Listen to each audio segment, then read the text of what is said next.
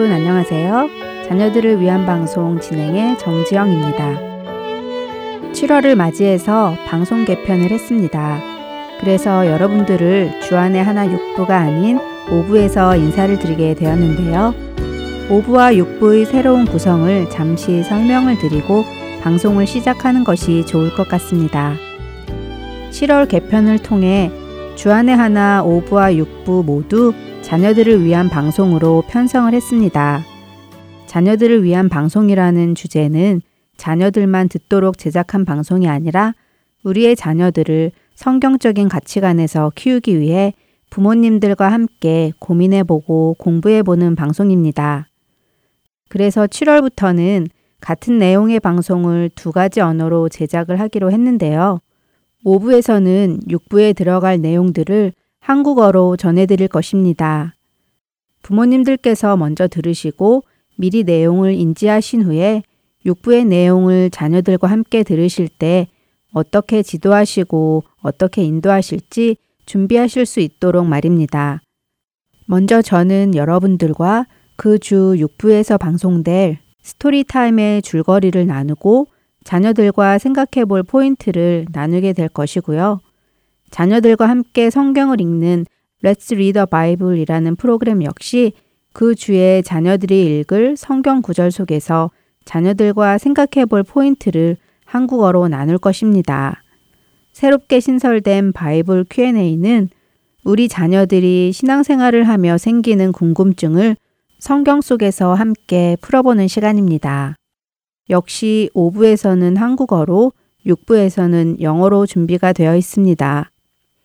이렇게 되면 우리 자녀들이 육 부에서 들을 내용들을 오 부에서 먼저 부모님들께서 한국어로 다 들으실 수 있게 되는 것입니다. 자녀들과 더 깊은 이야기를 하실 수 있게 되기를 소원합니다. 그리고 주안의 하나 오 부 이 시간에는 은혜의 설교 말씀도 함께 준비가 되어 있으니 많은 은혜 받으시기 바랍니다. 첫 찬양 함께 하신 후에 자녀들을 위한 방송 본격적으로 시작해 보겠습니다.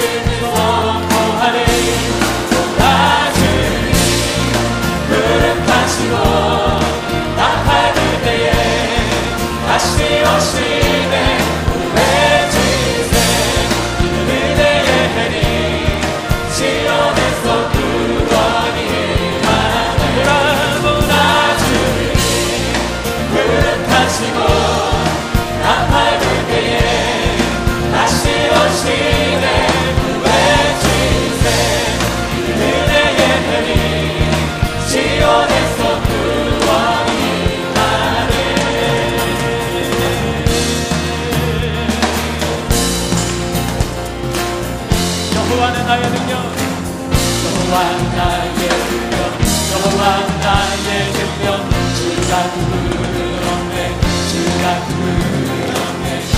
여호와 나의 능력, 여호와 나의 능력, 주가 그를 덮네, 주가 그를 덮네, 여호와 나의 선포하십시다. 여호와 나의 능력, 주가 그를 덮네, 주가 그를 덮네, 여호와 나의 능력, 여호와 나의 능력, 주가 그를 덮네. 나 주는 그를 타시고 나 밟을 때에 다시 오시네.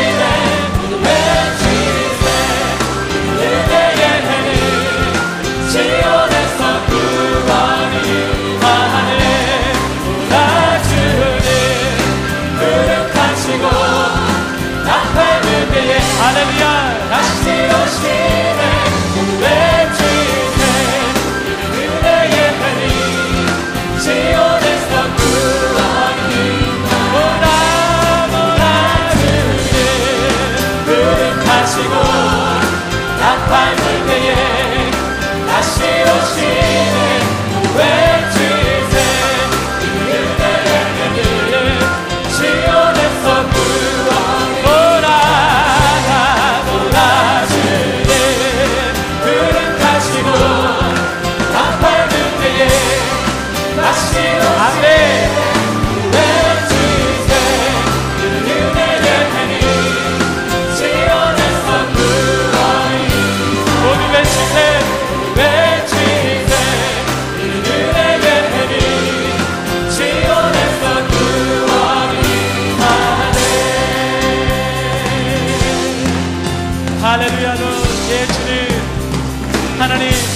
임하여 주시옵소서.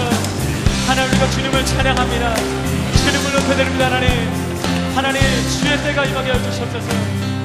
아멘. 할렐루야. 예 주님, 예 주님. 할렐루야 주님. 할렐루야. 이번 주 자녀들이 들을 드라마의 제목은 더 미싱 트래시 캔입니다. 드라마 내용을 먼저 간추려 드리겠습니다. 오늘의 주인공은 라드니입니다. 라드니에게는 여동생 베키가 있지요. 이 둘은 서로 자주 놀리고 다투어서 사이가 그리 좋은 편은 아닙니다. 어느 날 엄마는 라드니에게 쓰레기를 내다 버리라고 얘기하지만 라드니는 나중에 하겠다며 미루었습니다. 엄마는 미루지 말고 지금 하라고 하지만 바쁘다는 핑계로 라드니는 동생 베키에게 버리라고 하지요. 그러나 베키에게 말하는 라드니 말투가 좋지 않습니다. 라드니는 동생을 책만 보며 먹기만 하는 뚱보라고 놀리지요. 쓰레기는 버리지 않고 다투고만 있는 라드니를 엄마가 나무라며 어서 쓰레기를 버리라고 하십니다. 결국 엄마의 심부름을 하게 된 라드니는 쓰레기를 버리러 갔는데 그만 쓰레기통이 바람에 날아가고 없는 것입니다. 쓰레기통이 없어 쓰레기를 다시 집안에 놓게 됩니다. 며칠 후 외출을 했다 집에 돌아온 가족은 집에서 쓰레기 냄새가 나는 것을 알게 됩니다. 라드니의 아빠는 결국 밖에 가서 새 쓰레기통을 사가지고 오지요. 그러나 이번에는 쓰레기 봉투를 사는 것을 잊어버리셨습니다. 할 수 없이 라드니와 베키가 서로 다투며 쓰레기 봉투를 사러 갑니다. 쓰레기 봉투를 사러 가는 남매는 가는 길 위에서도 서로 다툽니다.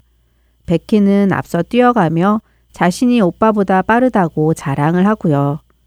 그때 베키 앞으로 차가 오는 것을 본 라드니는 베키에게 조심하라고 소리를 지르며 달려갑니다. 사고 연락을 받은 라드니의 부모님은 급히 병원으로 달려갔습니다. 그런데 병원에는 베키가 아닌 라드니가 다리가 부러진 채 누워 있었습니다. 베키를 밀어내고 대신 오빠 라드니가 차에 받친 것이었습니다. 이 사건으로 인해 베키는 오빠 라드니가 자신을 사랑하는 것을 깨닫습니다. 그리고 자신이 오빠에게 평소에 잘못했음을 아빠 엄마에게 시인하고요. 라드니 역시 자신의 잘못을 시인하며 용서를 구합니다. 아버지는 두 남매에게 지난주에 있었던 쓰레기통 사건에 대해 이야기하시며 아버지 역시 쓰레기통이 필요할 때 바로 사지 않고 잊어버리고 미루었다가 샀기에 집안에 쓰레기 냄새가 배었던 것이 우리에게 이렇게까지 피해를 주게 된 것이라고 하시며 쓰레기는 매일 버려야 한다고 회개하십니다. 그리고 우리 영혼의 쓰레기도 매일같이 버려야 한다고 하시죠. 엄마는 요한 일서 일장 구절 만일 우리가 우리 죄를 자백하면 저는 미쁘시고 의로우사 우리 죄를 사하시며 모든 불의에서 우리를 깨끗게 하실 것이요 란 말씀을 얘기해 주시는 것이 오늘 드라마 더 미싱 트래시캔의 줄거리입니다. 찬양 함께 하신 후에 돌아오겠습니다.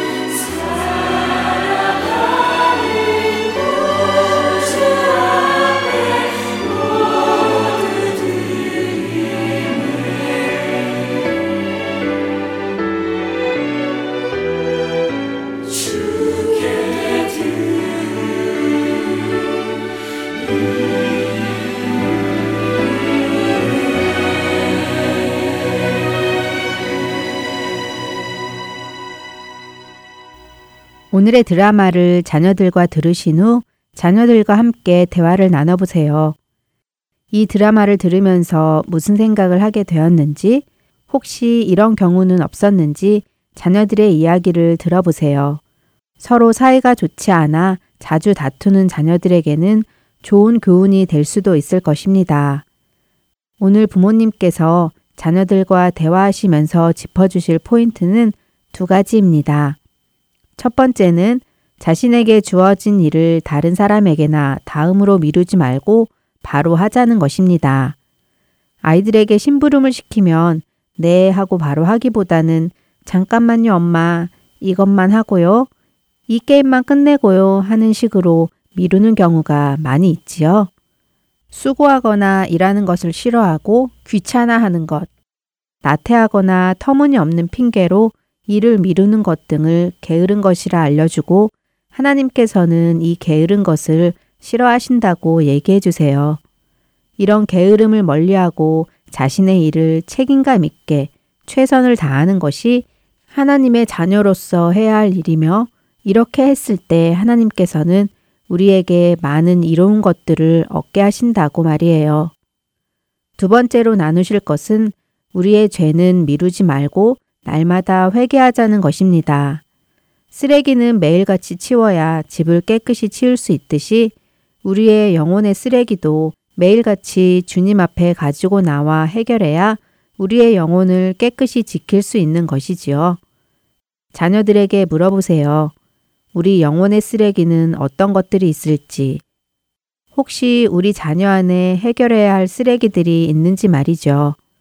만일 아이들이 있다고 하면 함께 손을 잡고 기도해 주세요. 그 문제를 그 자리에서 해결하도록 말이죠. 물론 이렇게 자녀들과 대화하시다 보면 성령님께서 우리 부모의 영혼에 먼저 깨달음을 주시기도 하고 회개할 제목들을 떠오르게 하시기도 합니다. 그럴 때 우리도 그 음성에 순종하여 회개하고 죄 문제를 해결하면 좋겠습니다. 어떤 신학자가 말했습니다. 매일 회개하는 사람이 죽는 날에는 그날의 죄 외에는 회개할 것이 없다고요. 멋진 말이죠?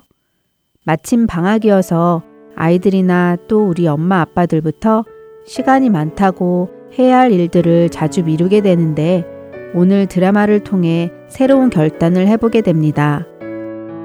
이제 주안의 하나 오 부 준비된 다음 순서들로 이어드리겠습니다. 먼저 Let's Read a Bible 함께 하시겠습니다.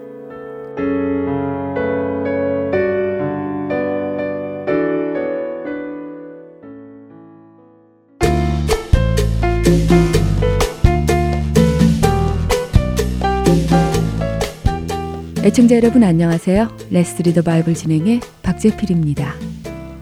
Let's Read a Bible은 주안의 하나 육 부에서 방송되는 프로그램 아니었나라고 궁금해하시는 분들이 계실 것 같은데요. 맞습니다. 원래 Let's Read a Bible 프로그램은 어린이들이 참여하여 함께 성경을 읽고 그 말씀에 대해 공부하는 프로그램으로 주안의 하나 육 부에서 영어로 방송이 되고 있습니다. 자라나는 우리 자녀들이 말씀을 읽고 말씀을 공부하는 귀한 시간인데요. 영어로 진행을 하다 보니 부모님들께서 한국어로도 방송되었으면 좋겠다 하는 의견들을 보내주셨습니다. 아이들도 듣고 부모님도 들었으면 좋겠다고 하셨지요. 참 좋은 의견이라 생각했습니다. 우리 자녀들이 무엇을 듣고 있는지 부모님들도 알고 계시면 자녀들과 대화를 나누실 때 훨씬 자연스럽게 또 공감하면서 대화를 나누실 수 있으실 것이라 믿습니다. 그래서 오늘부터 육 부에 진행되는 Let's Read the Bible의 내용을 제가 한국어로 설명을 해드리도록 하겠습니다. 오늘 아이들은 누가복음 구 장 삼십칠 절부터 육십이 절을 읽을 텐데요. 여러분, 약육강식이라는 말을 들어보셨지요? 쉽게 말하면 강한 자가 약한 자 위에 있다는 말인데요. 이것을 영어로는 The Law of the Jungle이라고 해서 쉽게 정글의 법칙이라고 합니다. 정글의 법칙은 늘 약한 자가 강한 자를 섬기고 강한 자는 약한 자의 섬김을 받습니다. 그리고 이것은 너무도 당연한 법칙으로 받아들여집니다. 하나님을 모르는 사람들은 사람이 창조된 것이 아니라 진화되었다고 믿고 있기에 사람 안에도 바로 이 정글의 법칙이 존재한다고 말합니다. 그런 이유로 인간의 역사 속에서 사람들은 약한 사람이 강한 사람을 섬겨왔지요. 백성이 왕을 섬기고 왕은 백성을 다스리고 회사원들은 사장을 위해 일을 하고 사장은 그런 회사원들에게 월급을 주는데요. 아주 작은 권력이라도 있는 사람은 늘 자신보다 권력이 없는 사람에게 섬김을 받고 그들을 다스려 왔습니다. 그러나 하나님 나라의 법칙은 세상의 법칙과는 반대입니다. 힘이 없는 사람이 힘이 있는 사람을 섬기는 것이 아니라 힘이 있는 사람이 힘이 없는 사람을 섬기는 것이죠. 예수님을 그 예로 들 수 있겠네요. 왕이신 하나님께서는 인간을 섬기셨습니다. 어떻게 섬기셨을까요? 왕이신 하나님께서 인간을 섬기기 위해 사람의 모습으로 이 땅에 오셔서 우리들을 위해 그 목숨까지 내어주시면서 섬겨주셨습니다. 이렇게 하나님 나라의 법칙과 세상의 법칙은 반대입니다. 그런데 예수님의 제자들은 아직 그 사실을 깨닫지 못했습니다. 그래서 예수님을 따라다니면서도 서로 다투었는데요. 누가 더 중요한 사람인가? 누가 더 높은 자리에 앉을까? 이제 곧 예수님이 이스라엘의 왕의 자리에 앉으실 텐데 그때 누가 예수님 옆에서 높은 자리에 앉을까를 두고 다투었습니다. 성경을 읽을 때마다 부끄러운 마음이 드는데요. 내가 더 중요하니까 내가 더 높은 자리에 앉아야 해 라고 싸우는 그들의 모습 안에는 바로 정글의 법칙이 있었기 때문이었지요. 내가 중요하니까 내가 섬김을 받아야 한다고 믿고 있었던 것이었습니다. 그렇게 다투는 제자들을 향해 예수님께서는 한 어린아이를 옆에 세우시고는 제자들에게 말씀하십니다. 누가복음 구 장 사십팔 절을 읽어드리겠습니다. 그들에게 이르시되 누구든지 내 이름으로 이런 어린아이를 영접하면 곧 나를 영접함이요. 또 누구든지 나를 영접하면 곧 나를 보내신 이를 영접함이라. 너희 모든 사람 중에 가장 작은 그가 큰 자니라. 예수님은 자신을 중요하다고 생각하는 사람은 정말 중요한 사람이 아니라고 말씀하십니다. 오히려 반대로 자신을 중요한 사람이라고, 특별한 사람이라고 생각하지 않고 당시에 어린아이가 어른들 사이에 중요하지 않은 사람이었던 것처럼 자신을 중요하지 않은 사람이라고 생각하는 사람이 정말 중요한 사람이라고 하시지요. 쉽게 설명드리면 나는 중요하니까 섬김을 받아야 돼 라고 생각하는 사람이 하나님 나라에서 중요한 사람이 아니라 다른 사람들이 나보다 더 중요해 라고 생각하며 그들을 섬기는 사람이 바로 하나님 나라에서 중요한 사람이라는 말씀입니다. 우리는 세상에 속한 사람이 아니라 하나님 나라에 속한 사람들이기에 하나님 나라의 법칙을 따라 살아야 합니다. 여러분은 어디에서 중요한 사람이라고 인정받고 싶으신가요? 세상에서인가요? 아니면 하나님 나라에서인가요? 선택은 우리가 해야 하는 것입니다.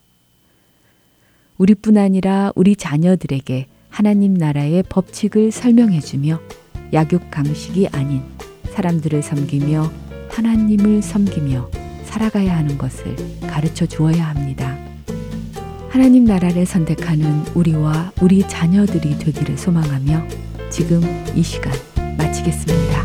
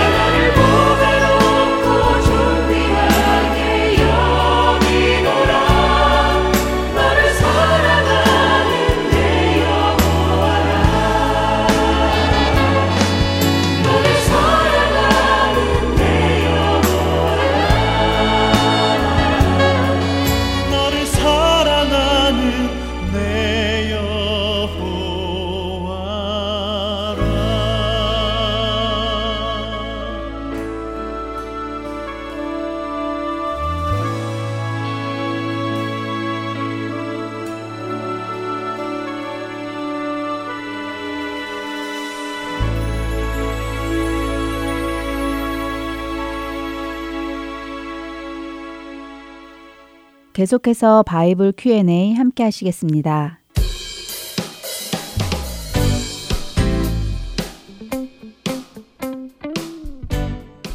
네, 여러분 안녕하세요. 바이블 큐 앤 에이 시간의 강승규입니다. 바이블 큐 앤 에이 이 시간은 우리 어린 자녀들이 신앙생활을 하면서 때때로 궁금해지는 바로 그 궁금한 질문들을 성경 속에서 해답을 찾아보며 함께 생각을 정리해보는 그런 시간입니다. 이 프로그램은 영어로도 제작이 되어서요, 주안에 하나 육 부에서 방송이 됩니다. 자녀분들과 함께 한 주의 큐 앤 에이를 나눌 수 있으면 성경적인 가치관을 세워나가는 데 큰 도움이 되리라고 믿습니다. 혹시 자녀분들과 함께 방송을 들으시는 가운데 자녀들에게 궁금한 질문이 있다면요, 본 방송사 사무실로 이메일을 해주시기 부탁드립니다. 주소는 하트 앤 소울 닷 오알지 앳 지메일 닷 컴입니다. 물론 보내주시는 모든 질문에 저희가 대답을 해드릴 수는 없을지도 모릅니다. 하지만 적어도 그 방향은 제시해 드릴 수 있으리라 믿습니다. 자, 이제 바이블 큐 앤 에이 첫 시간을 시작해 보겠습니다. 오늘 첫 시간, 먼저 어떤 친구가 무슨 질문을 했는지 들어볼까요? Hi, I'm Abraham and I am in fourth grade and I live in Ahwatukee, Arizona. I know that God is with me, but I don't see him. Where is he? 하나님은 우리 눈에 보이시지도 않으신데 어디에 계시는지 어떻게 알 수 있나요? 하나님은 어디에 계신가요? 라는 질문입니다. 참 좋은 질문이죠. 어, 하나님이 눈에 보이시는 분이 아니시기에 이런 질문이 나오는 것일 텐데요. 여러분들은 하나님이 어디에 계시다고 생각하십니까? 하나님은 하늘 아래에 계시다고 생각하는 분들도 계실 것이고요. 우리 곁에 혹은 우리 마음속에 계신다고 대답하는 분들도 계실 것 같습니다. 또한 이 방송을 듣는 분이시라면 하나님께서는 모든 곳에 존재하신다는 것에 대해 이미 배워서 잘 알고 계실 것이라고 또한 믿습니다. 하나님께서는 천국에도 계시고 우리의 집과 교회에도 계시며 또한 우리들의 마음속에도 함께 계시는 분이죠. 즉 하나님은 어느 곳에나 존재하시는 분이십니다. 그런데요, 하나님이 어느 곳에나 존재하신다는 이 개념은요, 우리가 생각하는 개념과는 조금 다를 수 있습니다. 이 질문에 대한 답을 이해하기 위해서는 첫째로 하나님의 형상, 다시 말해 하나님의 이미지에 대해서 알아야 하는데요. 여러분들은 혹시 동시에 두 장소에 가는 상상을 해보신 적이 있으십니까? 만일 친한 친구 두 명으로부터 같은 날, 같은 시각에 생일 파티 초대를 받는다면 누구의 파티에 가야 할지 정말 고민이 될 겁니다. 만일 우리의 몸이 두 개라서 그 두 곳을 동시에 갈 수만 있다면 너무 좋겠지만 말입니다. 이렇게 우리는 한 번에 한 장소밖에는 있을 수가 없습니다. 그 이유는 바로 우리는 육체를 가지고 살아가기 때문이지요. 그래서 이렇게 육체를 지닌 우리는 두 장소에 동시에 있을 수 없습니다. 그러나 하나님께서는 우리처럼 육체를 지닌 분이 아니시지요. 요한복음 사 장 이십사 절에서 하나님은 영이시니라고 말씀하시듯이 하나님은 우리와 같은 육신에 거하시는 분이 아니라 영으로 존재하시는 분이시지요. 그렇기 때문에 그분은 어느 곳에 동시에 존재하실 수도 있으십니다. 그리고 이렇게 영으로 존재하시는 하나님께서는 태초에 천지를 창조하시고 모든 것을 만드셨는데요. 하나님께서 모든 곳에 존재하실 수 있는 두 번째 이유는 바로 이분이 모든 것을 창조하신 만물의 주인이 되시기 때문입니다. 여러분은 에베레스트 산에 대해서 잘 알고 계실 것입니다. 네팔과 중국 국경에 있는 산으로 세계에서 가장 높은 산으로 유명하지요. 그 높이는 무려 팔천팔백여 미터, 그러니까 이만 구천 피트가 넘고요. 그 정상에 올라가는 시간만도 한 달 이상이 걸린다고 합니다. 그런데 이렇게 큰 산을 누가 지었을까요? 맞습니다. 바로 하나님께서 지으셨지요. 그런데 하나님께서는 이 산만 만드신 것이 아니라 이 외에도 바다, 바위, 동물, 식물, 그리고 우리 모든 사람까지 다 만드셨습니다. 이 세상에는 하나님이 만들지 않으신 것이 하나도 없다는 말씀입니다. 하나님은 이렇게 높은 산뿐만 아니라 우리의 눈으로는 볼 수도 없는 지구 바깥에 있는 여러 가지 행성들과 별들도 만드셨습니다. 하나님께서 이 모든 것을 만드셨다는 이야기는 하나님이 바로 온 우주와 우리들의 주인이시라는 말씀입니다. 그런데 이 모든 것을 지으신 하나님께서 이 지으신 것보다 작으실까요? 불가능한 것이 없으신 하나님께서 자신의 손길이 닿지 않는 곳을 과연 만드실 수 있으실까요? 아니요, 절대로 그럴 수 없습니다. 존재하는 모든 것, 모든 공간, 모든 시간은 하나님 안에 있습니다. 그러니까 다시 말하면 하나님이 모든 곳에 계신다고 하기보다요, 모든 것이 하나님 안에 있다고 하는 것이 더 맞는 말일 것입니다. 역대상 이십구 장 십일 절은 여호와여 위대하심과 권능과 영광과 승리와 위엄이 다 주께 속하였사오니 천지에 있는 것이 다 주의 것이로소이다. 여호와여 주권도 주께 속하였사오니 주는 높으사 만물의 머리이심이니다 라고 말씀하십니다. 이 말씀은 곧 하나님은 온 땅과 만물 위에 계시고 또한 만물 안에도 계시는 분이라는 말씀입니다. 모든 것이 하나님 안에 속해 있는 것이지요. 하나님 밖에 있는 것은 아무것도 없으며 온 우주와 만물을 직접 만드시고 다스리시며 주인 되시는 하나님께서는 어느 곳에나 존재하시는 것입니다. 이제 하나님이 어디에 계시는지 잘 아시겠죠? 그분은 모든 것 안에 계시며 또 모든 것이 그분 안에 있는 것입니다. 이 점을 잘 기억하시며 그분 안에서 평안을 누리시는 한 주 되시기 바랍니다. 저는 다음 주 이 시간에 또 다른 질문과 함께 여러분들을 찾아뵙도록 하겠습니다. 안녕히 계십시오.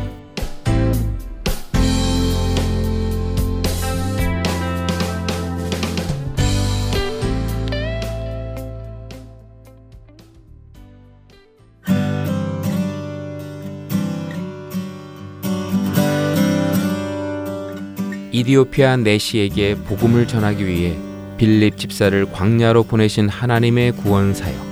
지금도 그 구원의 역사는 일어나고 있습니다. 믿지 않는 자에게 복음을, 믿는 자들에게 영적 성장을 도와주는 Heart and Soul 복음 선교에 동참하지 않으시겠습니까? Heart and Soul 복음 방송 선교회에서는 후원으로 동참하실 동역자를 찾습니다. 여러분들의 후원이 바로 영혼을 살리고 세우는 그 사역에 사용됩니다. 후원자 문의는 본방송사 사무실 전화번호 육공이 팔육육 팔구구구 또는 이메일 주소 heartandsoul 닷 org 앳 지메일 닷 컴으로 연락해 주시기 바랍니다.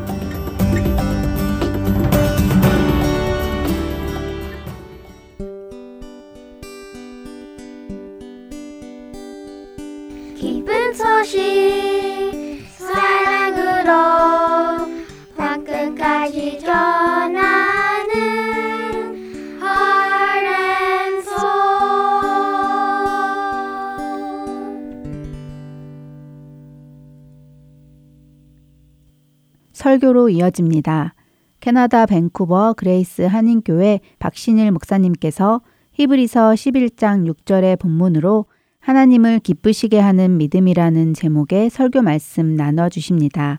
은혜의 시간 되시기 바랍니다. 오늘은 히브리서 십일 장 육 절 말씀을 중심으로 하나님을 기쁘시게 하는 믿음이라는 그런 제목의 말씀을 좀 나누려고 합니다. 함께 하나님 말씀을 보시겠습니다. 히브리서 십일 장 육 절 한 절 같이 봉독합니다. 믿음이 없이는 하나님을 기쁘시게 하지 못하나니 하나님께 나아가는 자는 반드시 그가 계신 것과 또한 그가 자기를 찾는 자들에게 상 주시는 이심을 믿어야 할지니라. 아멘. 제가 한 번만 더 봉독해 드립니다. 믿음이 없이는 하나님을 기쁘시게 하지 못하나니 하나님께 나아가는 자는 반드시 그가 계신 것과 또한 그가 자기를 찾는 자들에게 상 주시는 이심을 믿어야 할지니라. 아멘.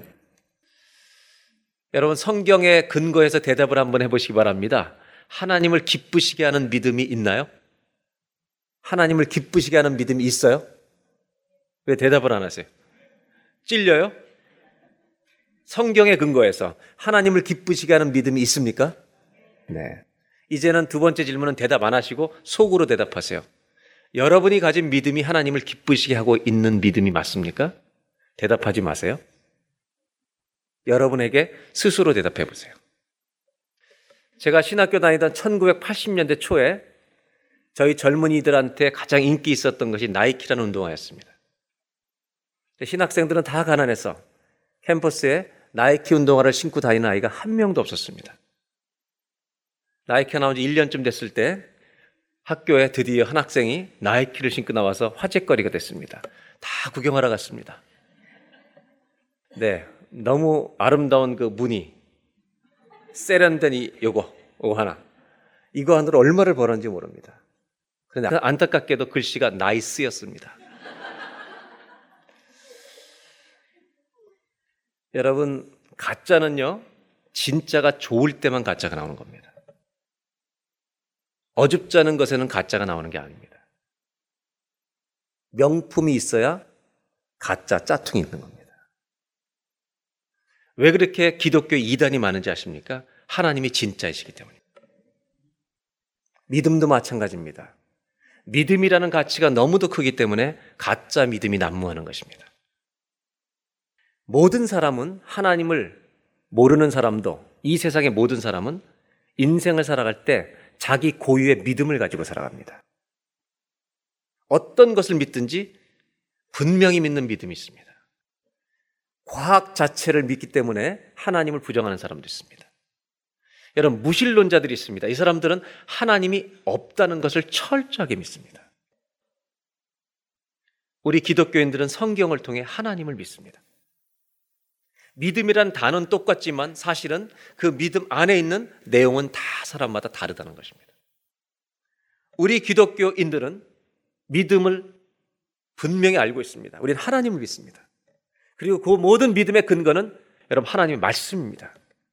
물론 감정적인 거나 어떤 체험이나 어떤 기적이 하나님을 믿도록 도와주는 건 사실이지만 여러분 기독교 신앙의 모든 믿음의 종결은 정리는 총정리는 말씀으로만 되어야 합니다.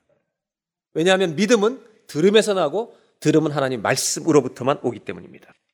오늘 그렇다면 우리는 오늘 왜 믿음을 설교하는가? 이유가 있습니다. 우리 모두가 기독교인들이 비슷한 고민이 있기 때문입니다. 분명히 믿음을 가졌는데 믿음이 없는 사람처럼 행동할 때가 너무 많다는 것입니다. 이게 우리의 현실입니다. 이런 고민이 계속되면 영적인 침체, 영적인 우울증에까지 빠질 수가 있습니다. 또 한 가지는 믿음 생활하면서도 기쁨이나 감격을 잃어버린 채 하나님의 전에 나오거나 신앙생활하는 것이 기쁨이나 감격이 없이 계속해서 신앙생활하는 사람의 숫자가 현대사회에서 눈부시게 늘어나고 있기 때문입니다. 여러분, 우리들도 예외는 아닐 것입니다. 나도 예전에 뜨거운 때가 있었는데 요즘은 그저 규칙적인 종교생활을 하고 있는 거 아닌가? 단지 예배에 정기적으로 참석하면서 신앙인으로 약간의 절제를 안 믿는 사람보다는 절제를 하면서 큰 죄를 안 짓는 것만이 하나님을 믿는 믿음이고 과연 하나님을 향한 내가 온전히 사랑하는 사랑이라고 우리가 계속 말할 수 있겠는가? 우리 기독교인들이 뭔가를 지금 잃어버리고 있는 거 아닌가? 뭔가를 놓치고 있는 거 아닌가? 하나님과 나와의 관계가 너무 멀어져 있는 거 아닌가? 너무 추상적인 거 아닌가? 하나님을 믿고 우리는 분명히 믿는다고 말하고 예배도 하지만 그 주님의 사랑과 은혜, 감격은 다 잊어버린 채 그냥 계속해서 이렇게 심심하고 의미 없는 믿음 생활을 되풀이하는 것을 언제까지 계속할 것인가? 왜 이렇게 되고 있는 것인가? 우리는 우리의 현실과 우리의 신앙을 아주 곰곰이 생각해 볼 필요가 있다는 것입니다. 우리는 하나님을 믿고 이 땅에 신앙생활을 오면서 하나님이 어떤 분이신지에 대해서 관심이 없이 살아왔습니다. 우리는 우리 자신에 대해서 너무나 관심이 많았습니다. 지나칠 정도로 나에 대한 관심이 높습니다. 그렇다고 교회 활동이나 봉사를 중단한 적도 없습니다. 죄에 대하여 조심도 했습니다. 약간의 절제도 하며 살아왔습니다. 하지만 문제는 항상 그럴 수 있는 게 아니라는 겁니다, 우리가. 때로는 하나님이 그어주신 경계선, 죄가 뭔지 알면서 그것을 넘나들기도 했다는 것입니다. 그 죄를 넘나들기도 했기 때문에 우리 마음 안에는 하나님으로부터 멀어진 거 아닌가? 어떤 죄책감, 이런 것들이 우리 안에 범람하고 있는 것을 허락하고 있는지 모릅니다. 조금 더 정확히, 조금 더 자세히 표현하면 어쩌면 우리는 적당히 믿음을 지키면서 적당히 세상을 즐기도록 나를 훈련해 왔는지 모릅니다. 왜 이런 모습으로 우리는 하나님을 믿으며 계속 걸어가려고 하는 것일까? 그 문제의 중심에는 바로 내가 있는 겁니다. 내가 중심인 겁니다. 하나님이 누군지에 관심을 더 이상 기울이지 않습니다. 투자하지 않습니다. 내가 잘 되는 것에 온 집중, 온 노력을 다 기울이고 있다는 것입니다. 이것은 거꾸로 말하면 하나님이 얼마나 놀라우신 분인가에 대해서, 그분이 얼마나 위대하신 분인가에 대해서 그분을 충분히 누리지 못하는 이 비극에서 시작되는 것입니다. 하나님을 아는 것에 더 투자할 시간이 없어지고 있습니다. 세상은 우리가 잘 되도록 점점 바쁘게 만들고 있습니다. 마치 그렇게 바쁘게 살면서 세상에서 성공하는 것 자체만이 여러분 성공적인 그리스도인이 되는 것처럼 세상이 우리를 제자 훈련하고 있습니다. 우리는 예수님의 제자 훈련을 받는 게 아니라 지금 세상의 제자 훈련을 받고 있는지 모릅니다. 그러나 하나님 말씀을 들어가 보면 분명히 드러납니다. 하나님은 우리에게 단 한 번도 하나님을 적당히 믿으라고 부탁하신 적이 없습니다. 믿음은 대충 믿는 거야. 하나님은 이렇게 말씀하신 적이 없습니다. 하나님은 오히려 반대였습니다.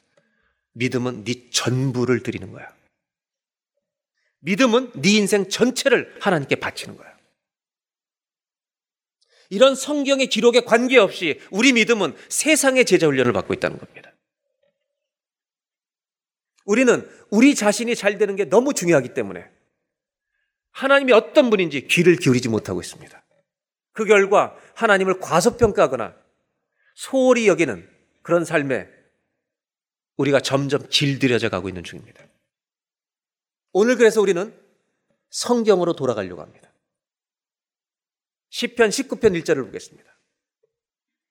하늘이 하나님의 영광을 선포하고, 이 자연이, 하늘이 하나님의 영광을 선포하고 궁창이 그의 손으로 하신 일을 나타내는도다.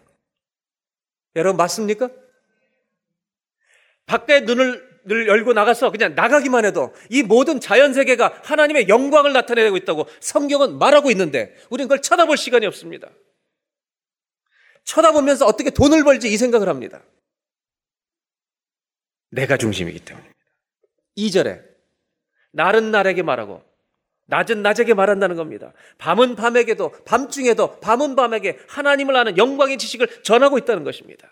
삼 절, 언어도 없고 말씀도 없으며 들리는 소리도 없으나, 소리도 들리지 않지만, 사 절, 그의 소리가 온 땅에 통하고 그의 말씀이 세상 끝까지 이루고 있다. 이것이 성경이 말하고 있는 하나님의 위대하심입니다. 아무 소리가 들리지 않아도, 아무 말도 하지 않아도, 낮은 낮에게 말하고 밤은 밤에게 말하고 언어도 없고 소리도 들리지 않지만 온 소리가 이 땅에 지금 통하고 있다는 겁니다. 하나님의 소리가, 하나님의 지식이 땅끝까지 이루고 있다는 것입니다. 여러분, 하늘이 하나님의 영광을 보여주고 있습니다. 이것이 성경이 말하고 있는 하나님이 어떤 분인가입니다. 히브리서 십일 장 육 절, 믿음이 없이는 하나님을 기쁘시게 하지 못한다. 이런 하나님을 믿지 않고는 하나님을 기쁘시게 할 수 없다는 것입니다. 성경은 이렇게 말합니다. 하나님을 기쁘시게 하는 믿음이 여기 있다는 것입니다. 근데 문제는 이 말씀을 우리가 누가 모릅니까?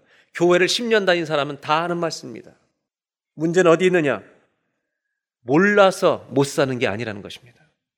이 말씀을 몰라서 그렇게 못 살지 않는다는 것입니다. 하나님을 경외해야 된다는 것, 사랑해야 한다는 것 우리 다 압니다. 그러나 아는 것과 행함, 알고 있는 것과 내 속사람의 믿음에 이 괴리감, 차이가 너무나도 멀다는 것입니다. 왜 그런 것일까?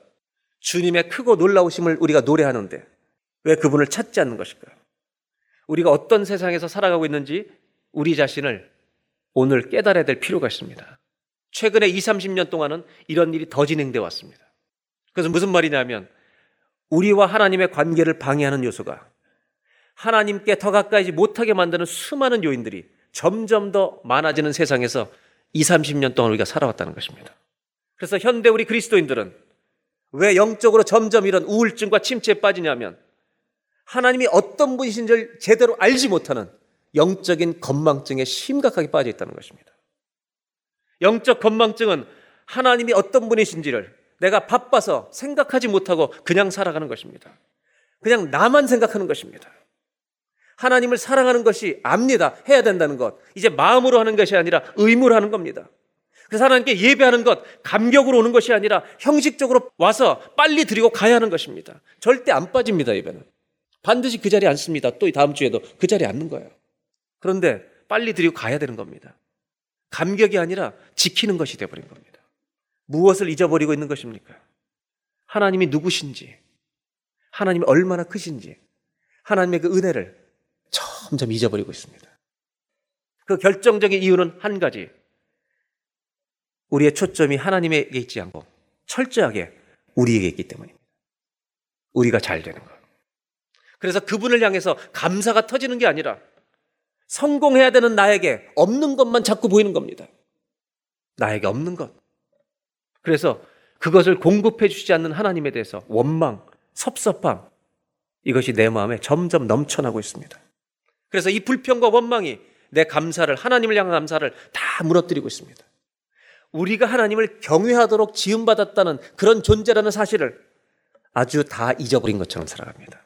반대로 이 세상이 이제는 나를 경외해 주기를 바라는 이런 병에 아주 단단히 걸려 살아가고 있습니다. 오늘 나누고 싶은 건 이것입니다. 그렇다면 어떻게 우리가 하나님을 기쁘시게 하는 믿음으로 돌아갈 수 있을까? 어떻게 하나님이 기뻐하시는 그 믿음을 우리가 회복할 수 있을까? 방법은 하나입니다. 이 믿음을 회복하려면 성경이 말하는 것은 한 가지 길밖에 없습니다. 여러분, 하나님이 누구신지 아는 자리로 돌아가야 합니다. 하나님이 얼마나 놀라우신 분인지 여러분, 우리는 알아야만 합니다. 호세아에서 알자, 힘써 여호와를 알자. 우리 하나님이 누구신지 알아야 한다. 호세아에서 말씀하신 것처럼 여러분, 하나님을 알 때 믿음이 회복될 줄로 믿습니다. 그래서 구약시대에도 영적으로 침체되었을 때 영적 부흥을 일으켰던 요시야, 히스기야, 그들이 종교개혁을 할 때 그들이 했던 가장 첫 번째 일은 모든 성도들에게, 백성들에게 하나님의 율법책을 읽어서 하나님이 누구신지를 알게 될 때 여러분, 부흥이 일어났던 것입니다. 우리는 마음속으로 어떤 하나님을 믿는지 생각해 보십시오. 하나님은 어떤 분이십니까? 나에게 아무리 슬픈 일이 일어나도 주님은 전능하십니다. 이렇게 고백하는 믿음이 필요합니다. 저는 질문을 먼저 드리고 싶습니다. 여러분, 하나님은 이 세상을 지으신 창조주 하나님이 맞으십니까? 이것은 어떤 상황에서도 내 인생이 꼬이고 비틀려도 여러분, 하나님은 여전히 창조주가 맞으십니까? 하나님이 이 세상을 창조하셨다고 믿는다면 이것은 그분의 전능하심을 믿는 것입니다. 하나님은 전능하십니까? 골로새 일 장 십육 절을 보겠습니다. 만물이 그에게서 창조되되, 성경은 이렇게 말합니다. 하나님이 모든 것을 창조하셨다는 겁니다. 내 인생이 찌그러지고 망하고 완전히 정말 소망이 하나도 없는 상황에서도 하나님은 창조주십니다. 만물이 그에서 창조되되 하늘과 땅에서 보이는 것들과 보이지 않는 것들과 혹은 왕권들이나 주권들이나 통치자들이나 권세들이나 만물이, 우리 모든 사람, 모든 권세를 가진 사람까지도 다 그로 말미암아 지음받았고, 그 다음에 중요한 것이 그를 위하여 창조되었다는 것입니다. 여러분, 우리가 누구를 위해 창조되었다고요? 하나님을 위해 창조된 것입니다. 그런데 우리는 신앙생활하면서 거꾸로 하나님이 우리를 돌보시고 축복하시기 위해서만 창조된 것처럼 하나님을 오해하진 않습니까? 거기서 믿음의 병이 시작된다는 것입니다.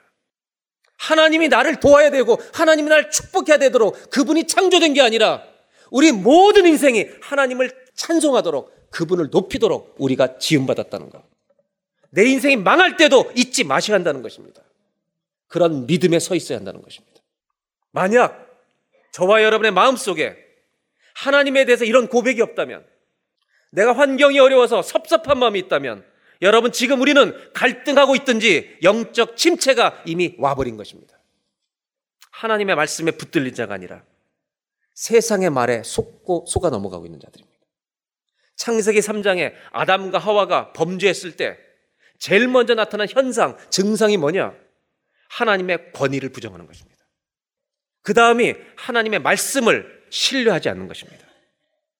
우리는 내가 중요하기 때문에 하나님을 경외해야 될 우리들인데 하나님이 나를 축복해야만 한다는 이런 잘못된 생각으로 믿음을 바꿔버리고 있다는 것입니다.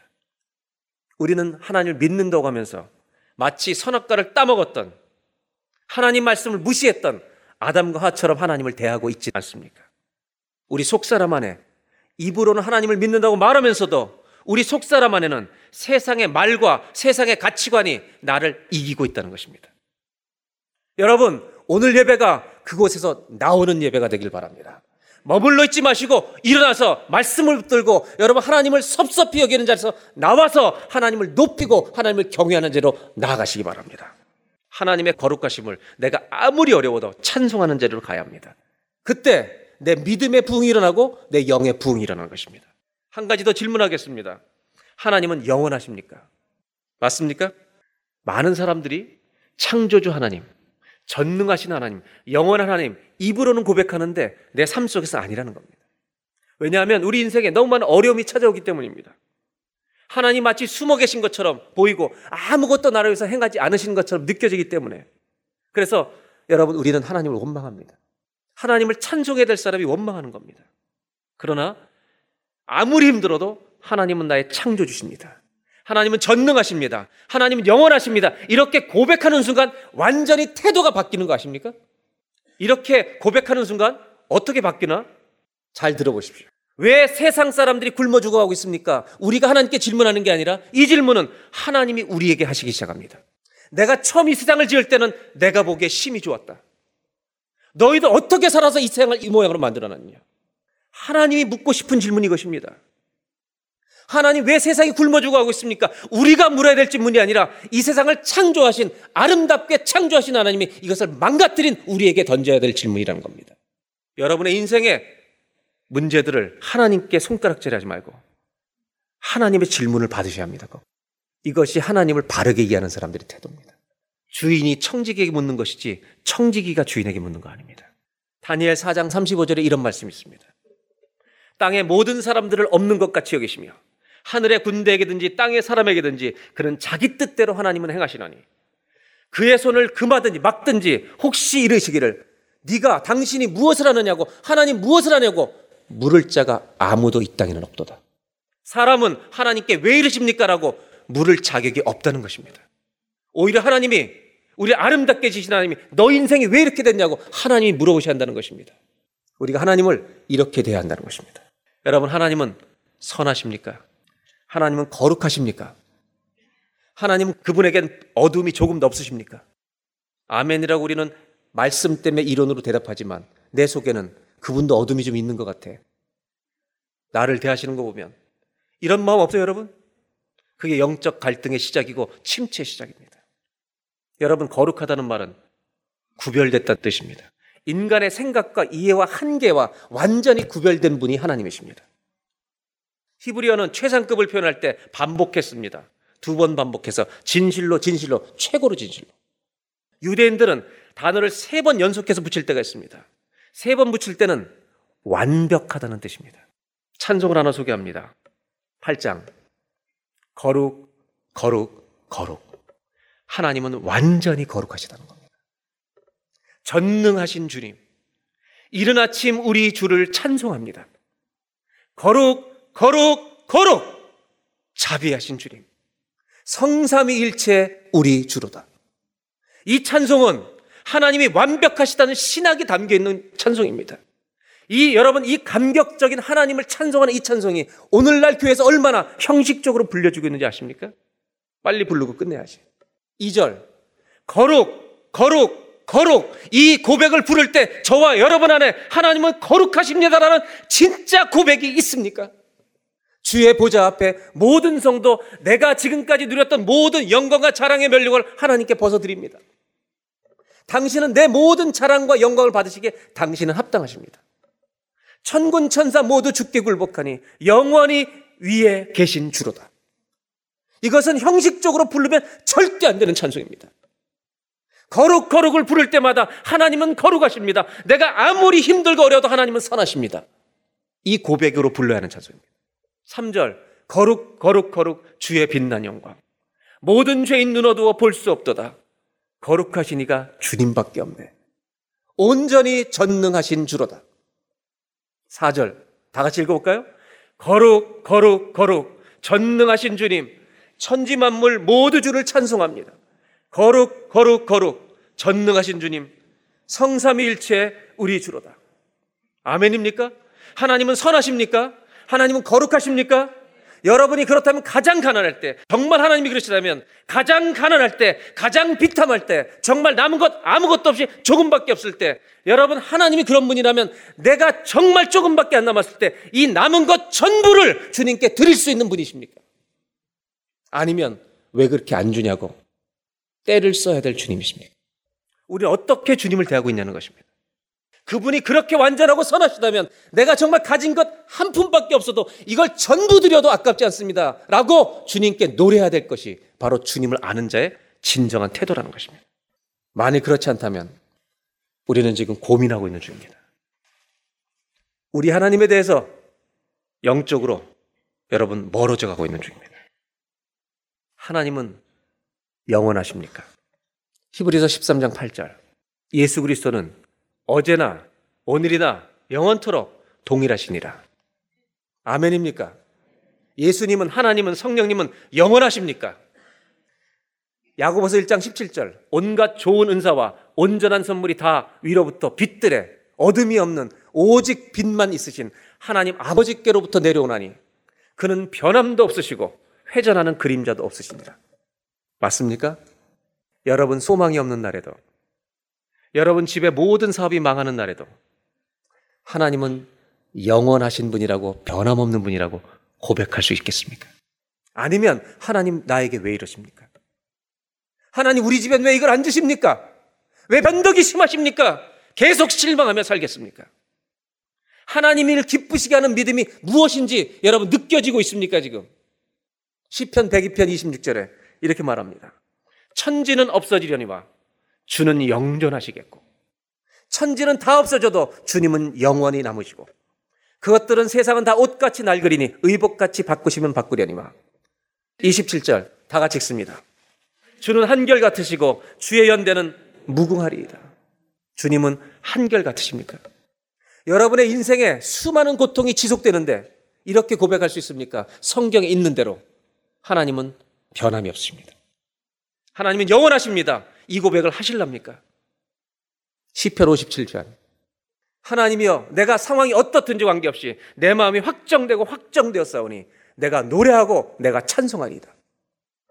상황이 어때도 내 마음은 확정했습니다. 하나님은 하나님이십니다. 여러분 이런 고백이 있길 바랍니다. 이 고백이 오늘 우리에게 가슴에 터져야 여러분 하나님을 기쁘시게 하는 믿음의 회복의 자리로 오늘 돌아갈 수가 있습니다. 그 다음 팔 절, 내 영광아 깰지어다, 비파야 수금아 깰지어다, 내 영혼아 일어날지어다, 내가 새벽을 깨우리로다. 구 절, 주여 내가 만민 중에서 아무리 힘들고 어려워도 내 마음이 확정했으니 주께 감사하며 문 나라 중에서 주를 찬송하리이다. 십 절, 무릇 주의 인자는 커서 하늘에 미치고 주의 진리는 궁창에, 하나님의 인자와 하나님의 사랑과 진리는 온 세상에 가득 차 있습니다. 그래서 십일 절 다 같이 읽습니다. 하나님이여 주는 하늘 위에 높이 들리시며 주의 영광이 온 세계 위에 높아지기를 원하나이다. 이게 여러분 우리가 힘든 날에도 아멘입니까? 하나님을 기쁘시게 하는 믿음이 무엇입니까? 내 상황이 힘들다고 하나님을 바꾸지 말라는 것입니다. 하나님을 이상한 분으로 말하지 말라는 겁니다. 하나님은 하나님이십니다. 변함이 없습니다. 내 상황이 아무리 힘들어도, 아무리 잘 돼도, 아무리 망해도 난 영원 무궁까지 주님께 영광 돌린다는 겁니다. 내 상황 힘들다고 하나님을 이상하게 소개하지 마십시오.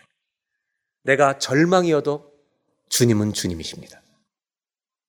이제 하나님을 기쁘시게 하는 믿음에 관해서 이제 정리할 때가 되었습니다. 우리는 우리 자신을 가장 중요하게 생각하며 살다가 하나님이 얼마나 놀라우신 분인지를 잊어버린 채 살아왔습니다. 말씀으로 돌아가겠습니다. 히브리서 십일 장 육 절, 믿음이 없이는 하나님을 기쁘시게 하지 못하나니. 그럼 하나님을 기쁘시게 하는 믿음이 되려면 어떻게 되는가? 그가 하나님께 나아가는 자는 반드시 그가 계신 것. 여러분 하나님을 기쁘시게 하는 믿음은 하나님이 살아계시다는 것, 그리고 그분이 창조주고 변함이 없는 언제나 영원하신 분, 선하신 분이라는 것, 이 사실을 상황에 관계없이 믿을 때에만 그것이 하나님을 기쁘시게 하는 겁니다. 여러분 하나님이 살아계신 걸 믿으십니까? 정말 성경이 말하고 있는 그 위대하신 하나님이 살아계시다면 그분 앞에 우리가 할 수 있는 건 하나밖에 없습니다. 벌떡 일어나서 찬송하는 것밖에 없습니다. 내가 다 망해가도 성경에 있는 하나님이 창조주고 위대하고 전능하신 분이고 우리 아버지라면 망해가도 벌떡 일어나서 그분을 찬송하는 것입니다. 여러분, 전심으로 하나님을 찬송하십시오. 이것이 살아있는 믿음을 회복하는 길입니다. 하나님을 기쁘시게 하기 위해서 오늘 저는 세 가지를 말씀드리려고 합니다. 결론을 맺겠습니다. 첫째, 한번 따라 하실까요? 찬송을 회복하십시오. 여러분, 찬송을 회복하시기 바랍니다. 입으로 부른 찬송이 아니라 내 가슴에서 하나님은 하나님이십니다. 가슴에서 터져나오는 이 진짜 찬송을 회복하는 저와 여러분이 되시길 바랍니다. 믿음이 회복된다는 것은 하나님이 어떤 분인지 아는 것이 회복되는 겁니다. 그 믿음을 가지는 순간 하나님이 얼마나 놀라운 분인가를 아는 순간 우리가 할 수 있는 것은 회개 아니면 찬송입니다. 나는 노래가 좋아, 음악이 좋아서 여러분 감정적으로 흘리는 눈물이 아니라 가요처럼 부르는 노래가 아니라 마음으로 하나님의 하나님 되심을 벌떡 일어나 찬송하는 찬송, 이것이 회복되어야 합니다. 하나님을 정말 경외하기 때문에 부르는 찬송, 이 찬송을 회복하라는 것입니다. 하나님을 높여드리고 싶은 마음이 회복되는 것, 이것이 십일에서 십일장 육절의 회복입니다. 바로 그 믿음입니다. 왜냐하면 하나님은 내 상태가 어떻든지 관계없이 동일한 하나님, 전능한 하나님, 찬송받게 합당하신 주님이시기 때문입니다. 두 번째로 십일장 육절을 다시 봅니다. 믿음이 없이는 하나님을 기쁘시게 하지 못하나니, 하나님을 기쁘시게 하는 믿음을 가지려면 하나님께 나아가는 자는 반드시 그가 계신 것과 또한 그가 자기를 찾는 자들에게. 여러분, 하나님이 누군지를 안다면 끊임없이 찾아야 합니다. 하나님이 누군지 아는데 왜 안 찾아가는 겁니까? 쉬지 말고 기도하라는 말은 정말 맞습니다. 왜? 여러분, 하나님 모든 것을 아십니까? 하나님 모든 걸 아십니까? 아세요? 정말요? 그러면 우리는 사람을 속일 수 있습니다. 아내와 남편도 속일 수 있습니다. 하나님도 속일 수 있다고 생각하면 큰일 납니다. 하나님 모든 것을 하신다면, 내가 감춘 모든 것을 하신다면 여러분, 우리는 하루에도 수백 번씩 기도하셔야 합니다. 쉬지 말고 기도하라는 말은 백번 옳은 말씀입니다. 문제는 이것입니다. 기도하지 않으면서 기도하고 사는 줄로 알고 있다는 것입니다. 옆에 분하고 손잡고 인사하겠습니다. 제발 기도 좀 하세요. 밥 먹을 때 세 번 기도하면서 기도하는 줄 압니다. 여러분, 하나님을 알고 기도하는 게 아닙니다. 그거는. 성경은 이렇게 말합니다. 그를 찾는 자에게 상 주신다. 사랑하는 여러분, 얼마나 고백해야 될 게 많습니까? 전능하신 하나님 앞에 내 모든 것을 아신 주님께 부족한 게 얼마나 많습니까? 수시로 기도하셔야 합니다. 수시로 두드리셔야 합니다. 하나님이 기뻐하시는 믿음을 가지려면 한번 따라 하실까요? 기도를 회복하십시오. 여러분, 기도의 자리를 다시 만드십시오. 그를 찾는 자리로 가십시오. 마지막으로 육절을 다시 봅니다. 믿음이 없이는 하나님을 기쁘시게 하지 못하나니, 하나님께 나아가는 자는 반드시 그가 계신 것 또한 그가 자기를 찾는 자들에게 상 주시는 이심을, 아멘, 상 주시는 이심을 믿어할지니라. 이게 응답될 수 있습니다. 하나님에게 찾아오는, 아버지에게 찾아오는 자에게 반드시 상을 주신대요. 성경의 더 중요한 의미가 뭔지 아세요? 하나님 자신이 상급이십니다. 하나님이 나의 하나님 되신다는 것을 알게 하신다는 겁니다. 그럼 어떻게 되는지 아세요? 아무것도 없는데 감사가 터져요. 그런데 나 중심이니까 늘 없는 게 보여요. 불평과 원망이 감사를 압도해요. 그런데요, 하나님을 찾는 자는 하나님이 상급이 되는 거예요. 그래서 아무것도 없는데 절대 감사가 나오는 거예요. 여러분, 어떻게 하면 우리가 하나님이 기뻐하시는 믿음을 가질 수 있어요? 상황에 관계없이 감사하세요. 한번 따라 하실까요? 감사를 회복하십시오. 원망과 불평은 하나님이 어떤 분이신지 모르는 사람만이 할 수 있는 거예요. 그래서 예수님도 염려하는 사람들 향해서 이 믿음이 적은 것들아, 왜 염려하냐고. 여러분, 사대교회를 향해서 성령님이 이렇게 말씀하십니다. 너희는 내가 너희를 아는데 살았다는 이름 가졌으나 죽은 자로다. 니네 믿음이 또 가는데 내가 볼 때 너 가짜야. 너 믿음이 있는 게 아니야. 여러분, 찬송하시기 바랍니다. 기도를 회복하시기 바랍니다. 감사를 회복하시기 바랍니다. 가장 중요한 것은 어떤 상황에든지 관계없이 벌떡 일어나서 하나님이 누군지 알면 우리가 할 수 있는 것은 찬송밖에 없습니다. 아멘입니까?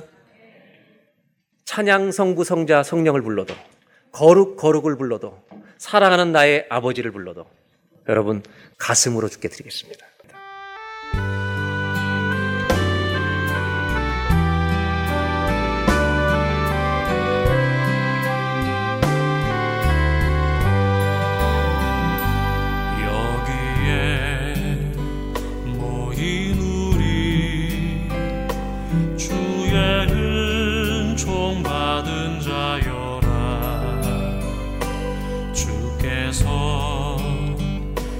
자리에 함께 계심을 믿노라. 언제나 주님만을 찬양하며 따라가리니 시험을 당할 때도 함께 계심을